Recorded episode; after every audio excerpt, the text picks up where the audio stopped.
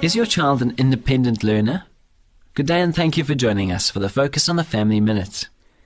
By the time students reach the 7th or 8th grade, they should be able to work independently of others, but that doesn't always happen.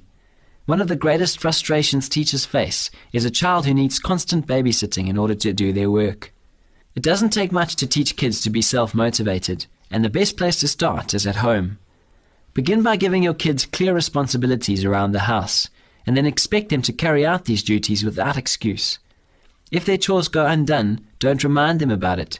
Simply take away their privileges or enforce predetermined penalties.